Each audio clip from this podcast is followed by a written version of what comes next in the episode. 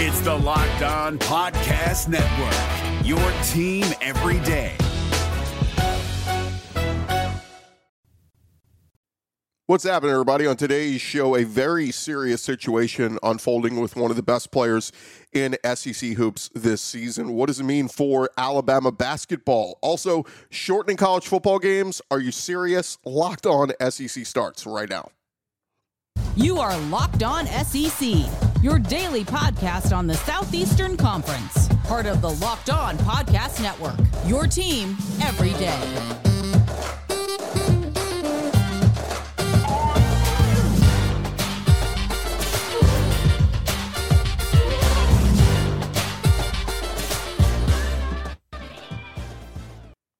What is happening, everybody? Welcome into Locked On SEC. It's great to have you guys along. This episode is brought to you by FanDuel Sportsbook, official sportsbook of Locked On. Make every moment more. Visit fanduel.com slash locked on today to get started. I'm Chris Gordy. Thanks for making Locked On SEC your first listen every day. And remember, Locked On SEC is free and available on all platforms, including YouTube and at lockedonsec.com. Let's jump into it. Let's go around the conference. Boots out to the right. Takes the handoff. Around the conference. And we start with the biggest story coming out on Tuesday. Darius Miles and Michael Davis, both currently being held at the Tuscaloosa County Jail following a fatal shooting back in January. You guys know about that story. We talked about it when it came out. Miles was removed from the Alabama basketball team after his arrest and subsequent charge of capital murder. Well, on Tuesday, some new details emerged involving Alabama star freshman Brandon Miller. This coming from the Tuscaloosa News. An investigator testified in court that Miles exchanged the gun used in the shooting while riding in the back of Miller's vehicle. According to AL.com, Miller actually brought the gun to Miles. That's Alabama's freshman basketball standout Brandon Miller reportedly brought the gun used on the Tuscaloosa strip killing uh, the 23 year old mother that led to the capital murder charge against Darius Miles. Miles texted Miller to bring his gun to where they were, according to police. When Brandon Miller got to the scene, Miles told Davis, the heat is in the hat, according to uh, the uh, officer's testimony. According to AL.com, freshman Jaden Bradley was also present on the night of the fatal shooting. Alabama head coach Nate Oats issued a statement on this new information, saying that Miller and the Crimson Tide have been cooperating with investigators, and Miller has not been charged with any co- crimes at the time. AL.com's story says the Tuscaloosa police were asked why Miller was not charged in the shooting. Uh, Tuscaloosa Chief Deputy DA Paula Whitley said, That's not a question I can answer.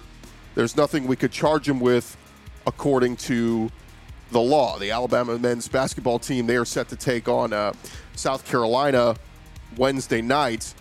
And just a lot of questions come up with this. Uh, Nate Oats is getting a lot of heat, saying, wait a minute, one of your best players is involved here. In fact, provided the weapon. There are some Alabama fans who I've seen defending their player saying, well, look, it was just, it was the other guy's gun. It just happened to be at Brandon Miller's house, and so he was just giving it back to him. He didn't know he was going to kill anybody.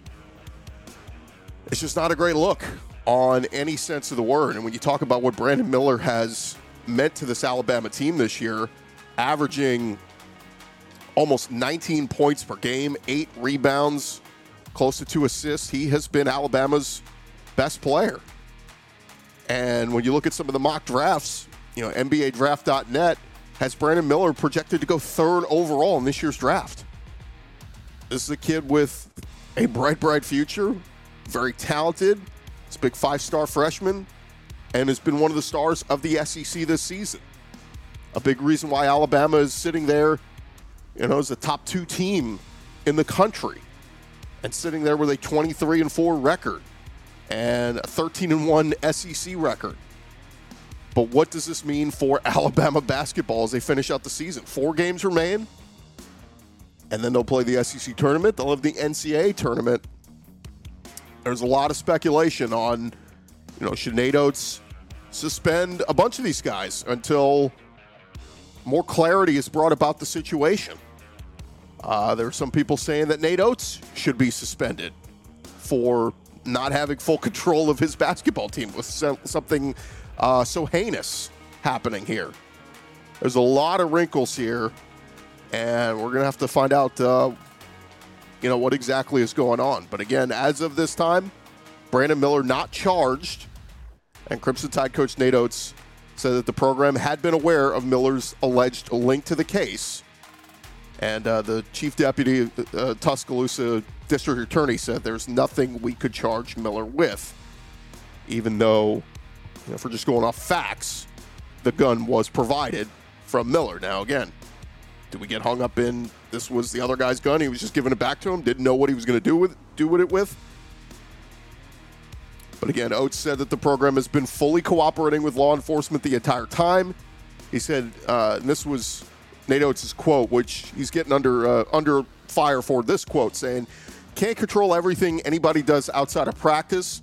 Nobody knew that was going to happen. Brandon hasn't been in any type of trouble, nor is he in any type of trouble in this case. Wrong spot at the wrong time." Again, leading scorer for the number two ranked Crimson Tide does this affect their season? Does this affect the team moving forward? Um, I don't know. It's not a good look. And I understand people that are upset over it. I understand people who are calling for, um, you know, indefinite suspensions, just saying, hey, let's wait till we get more details of this case coming out. But again, also understand that, you know, Alabama faithful may say, say, look, they've been cooperating this whole time yes, the public is just now finding out these details about Brandon Miller somewhat being involved here, but apparently everybody involved knew about has known about that for weeks. It's just the public finding out about it. And there are many who are, you know, like I said, very critical of this. If you look at Dan Wolken from USA Today, he put out a column and said the only person in the wrong place at the wrong time is Nate Oats, a coach who has proved himself unfit Tuesday to handle a real life tragedy that has now redefined Alabama's season with the involvement of its best player now revealed. So take that for what you will. One person's opinion, but that's Dan Wolken of USA Today. So we'll see. Again, Alabama in action Wednesday night, taking on South Carolina. We'll see if more details of this case emerge. We'll see if there was more uh, involvement than they let on, but something to keep an eye on. It's it's different when it's a bench player or rotational piece for Alabama than their star freshman, who is one of the SEC leaders in scoring. It just is. It's a higher profile player. So uh, we will see what happens there. All right, coming up next here on Locked on SEC, we're going to switch gears, talk a little bit about uh, some rules some rule changes potentially coming for college football. Apparently, the NCAA thinks they need to shorten football games. Are we losing our minds here? We'll talk about that in just a second. Thank you guys again for making Locked on SEC your first listen every day. Uh, today's episode is presented to you by our friends over at FanDuel. The midway point of the NBA season is here, and now is the perfect time for you to download FanDuel, America's number one sports book, because new customers get a no sweat first bet up to $1,000. That's bonus bets back if your first bet doesn't win. Just download the FanDuel Sportsbook app. It's safe, secure, and easy to use. You can uh, bet on everything from the money line to point scores, three pointers drained. All of it is there for you up at FanDuel. Plus, FanDuel even lets you combine your bets for a chance at a bigger payout with same game parlay. So don't miss the chance to get your no sweat first bet up to $1,000 in bonus bets back when you go to fanduel.com slash locked on. That's fanduel.com slash locked on to learn more. Make every moment more with FanDuel, an official sports betting partner of the NBA. And of course, tons of college football lines up there as well, including tons of SEC games. That is at fanduel.com slash locked on. It's Kubota Orange Day. Shop the year's best selection of Kubota tractors, zero turn mowers, and utility vehicles, including the number one selling compact tractor in the USA. And now through June 30, Get 0% APR for 84 months or up to $3,300 off select compact tractors. See the details at KubotaOrangeDays.com. Your family, your land, and your livestock deserve equipment they can count on. So find your local dealer today. That's KubotaOrangeDays.com.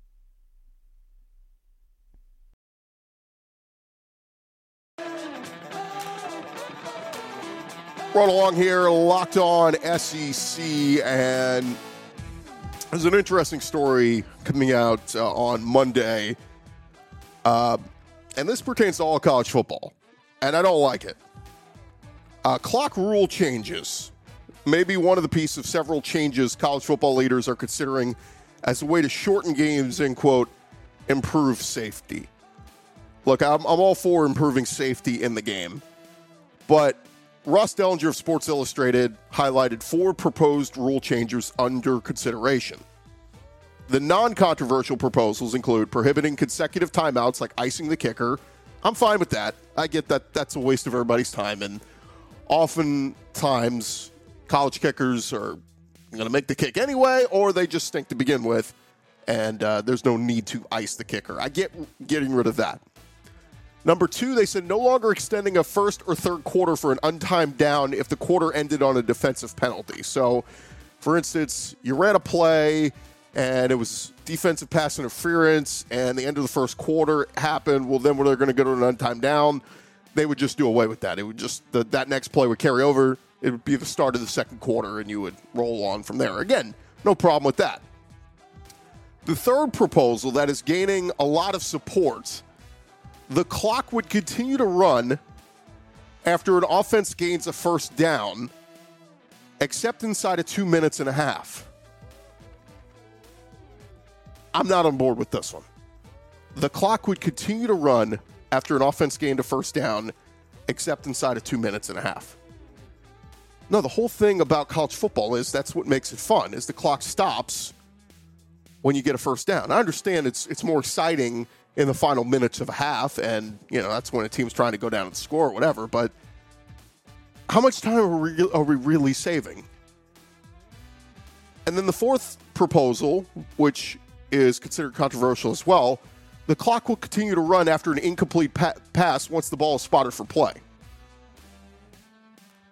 Again, I don't know how much time we're really saving here. So, quarterback throws an incomplete pass, the clock stops.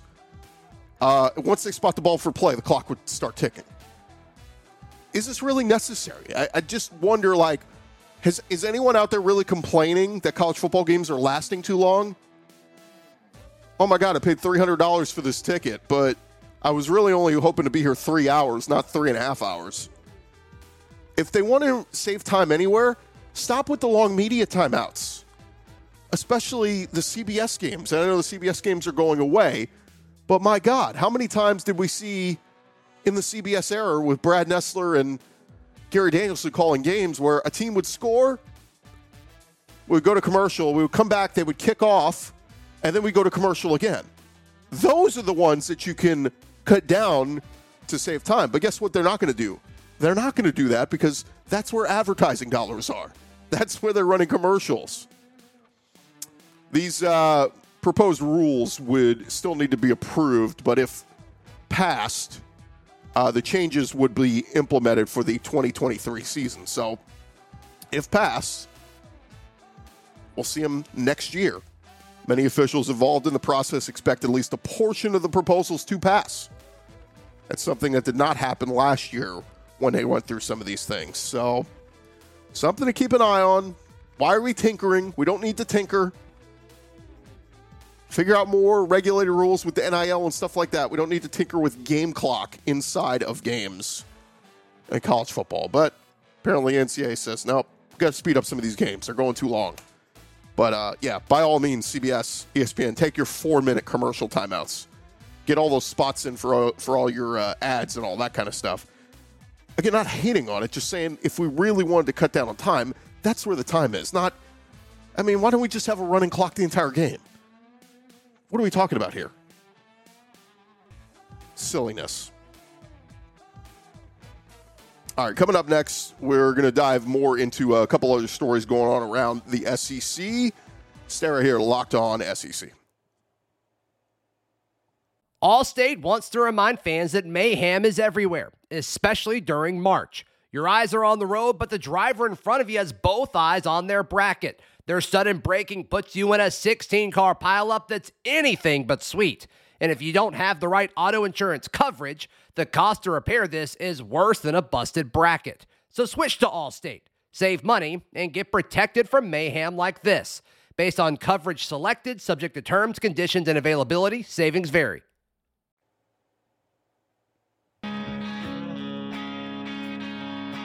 One more segment here on Locked On SEC, and a few things I wanted to bring up. Uh, Jimbo Fisher reportedly uh, promoting one of his defensive analysts to an on-field assistant position. Bryant Gross Armiento will reportedly uh, be an on-field assistant after serving two seasons on staff as an analyst. That's from On Three Sports. Uh, he will be the secondary coach for the Aggies, according to Football Scoop. Uh, but one other thing, Texas A&M and Texas are set to resume their rivalry once the Longhorns get into the SEC next year in 2024. And details around that game are something to watch as both athletic directors at both schools, Ross Bjork at A&M and Chris Del Conte at Texas, not exactly on the same page. In an article with The Athletic, both guys lay out their expectations on where that first game will be played. Ross Bjork says he thinks it's going to be a Kyle Field. He said, look, you look at how everything has transpired here. We got to, you know, he didn't say this right outright, but basically intimating we got to the SEC first. We've been here a decade. Uh, he said that's something we've expressed to the SEC, and I guess we'll just leave it at that.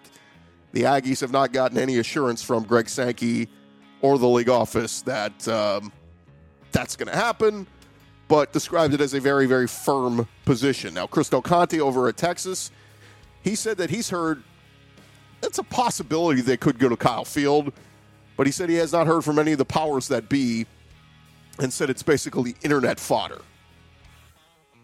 Two teams have not played each other, two schools have not played each other since 2011. But uh, look, Ross Bjork says if we got to play the Longhorns, first time in the SEC, they better be coming to Kyle Field. Be interesting to see what happens. I mean, it's Texas. Are you odd man out? You're the new guy. You're the newbie. You're the new member. You got to go on the road, play Kyle Field. Look, I don't care where they play. Let's just bring the rivalry back. It's a Big 12 rivalry that's got to come back to the SEC or come to the SEC with Texas and Texas A&M both members now. Sorry, got to play each other. Don't care if you play in the moon. We're going to play that game. Some other news going on around the conference over at LSU. Uh, wide receivers, uh, wide receiver Malik Nabers was reportedly arrested late Monday in New Orleans on a weapons charge. Orleans Parish jail records show he was charged with illegal carrying of a weapon. Uh, he was released late Tuesday morning. I was told basically he had a gun on him and didn't have a permit for it. It's not the most atrocious crime, but it's also, dude, what are you doing? You're a high profile college athlete, student athlete. Be smarter about things. Uh, he was a big player for LSU last year. Had a breakout sophomore season, caught over a thousand yards and three touchdowns. We'll see if anything happens with him punishment wise or all that, but sounds like at the end of the day won't be a huge deal with Brian Kelly and the football program. Other news Brian Kelly reportedly making a tweak to his coaching staff. According to Pete Thamel, Brian Kelly is going to move on from his special teams co- coordinator, Brian Polian. He will move into an off field uh, position, expected to be a GM type role, with Polian focusing on the management of the roster. LSU will now be looking for a new special teams coordinator. Polian had been part of Kelly's on field coaching staff as a special teams coordinator for six seasons, going back to 2017 at Notre Dame.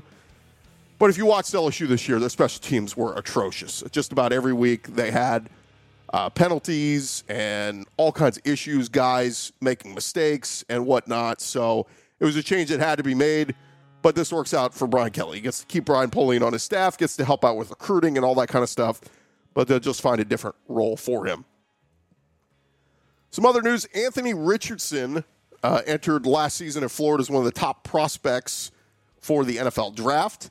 And his performance wasn't all that great, but some analysts really like Richardson still. Chris Trapasso with CBS Sports currently has Richardson as the top pick of the draft. He has the Indianapolis Colts in this scenario trading up to the number one overall pick and taking Anthony Richardson it's crazy to think because we heard Bryce Young, C.J. Stroud, even Will Levis from Kentucky, and now Chris Trapasso bumping Anthony Richardson all the way to the top. He says that uh, He pointed to the new Colts head coach Shane Steichen wanting a quarterback that's at least a little bit like Jalen Hurts in defensive Richardson's playing style. He said, I just think at six foot four, 230 pounds, he's going to blow the roof off Lucas Oil Stadium at the combine. And there's going to be such a stark difference between Anthony Richardson's physical um, and, and physique and being an athletic specimen compared to Bryce Young. He said, and if you're moving up for a quarterback in this draft, I think you have to do it for a quarterback that has a big time arm talent or big time athleticism. And Anthony Richardson is both of those. And certainly he's just more impressive in those key areas of today's quarterback than Bryce Young. I'll disagree. I still think Bryce Young is the top quarterback in this draft. Watched every game he played at Alabama. The accuracy, the anticipatory throws. It's a better passer, hands down, than Anthony Richardson. But people are going to talk. People are going to do dumb things. And look, if Anthony Richardson goes number one overall, congrats. Best of luck to him. I just think that's not the right pick for the Colts, but we'll see. In other news, in on the baseball diamond, uh, the SEC had a nation leading nine teams ranked in the latest D1 baseball top 25 poll. Uh, opening weekend went pretty well for the SEC. Ranked programs want to combine 23 and four. Seven of the top 10 spots in the latest rankings belong to SEC teams. LSU stood firm at number one. Stanford came in at number two. Tennessee slid to number three, so they were still top three despite going one and two over the weekend. Ole Miss came in at four, Texas A&M came in at five, Florida came in at seven, Arkansas at nine, and Vanderbilt at ten. So littered with SEC teams in the top 25 rankings for college baseball. And one more note over at Georgia, Paul Finebaum talking on JOX FM this week about the Mike Bobo promotion at Georgia, replacing Todd Monken as offensive coordinator. Feinbaum said, Look, I'm somewhat surprised by the massive overreaction to this move. It's as if Kirby Smart has abandoned his stewardship of this program and thrown the keys to Mike Bobo. I understand the concern with Bobo's past. We all do. We've all followed him, and he's probably got a lot of blame that coordinators shouldn't get, but get anyway. But ultimately, I don't understand how this changes the trajectory for Georgia. Finebaum added he doesn't understand how articles are being written that suggest the Bobo move opens the door to Nick Saban in Alabama because he's not convinced Alabama made the right choice of offense coordinator with Tommy Rees. He said, I think fans are looking for some way to find fault for Kirby Smart, and that's exactly what's happening here. So, time's going to tell. Look, Georgia's got some of the best recruits in the country. They're back to back reigning national champs. Can they keep this thing going? With Will Muschamp having a heavy hand in the defense, and now Mike Bobo running the offense, you got all the talent in the world. Certainly, those guys can't screw this up, right? We'll find out this year, and they have it. That is the latest going on around the conference. Thank you guys for making Locked On SEC your first listen every day. Make sure to check out our brand new podcast, Locked On College Basketball. Everything you need to know about college hoops all in one place. Plus, hear from some big name experts, insiders, coaches, and players. Locked On College Basketball available on YouTube or wherever you get your podcasts. I'm Chris Gordy. We'll talk to you guys later in the week right here on Locked On SEC.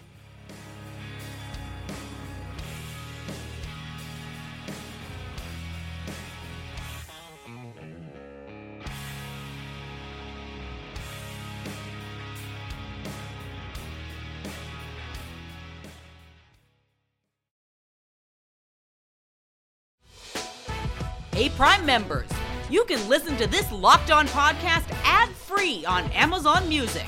Download the Amazon Music app today.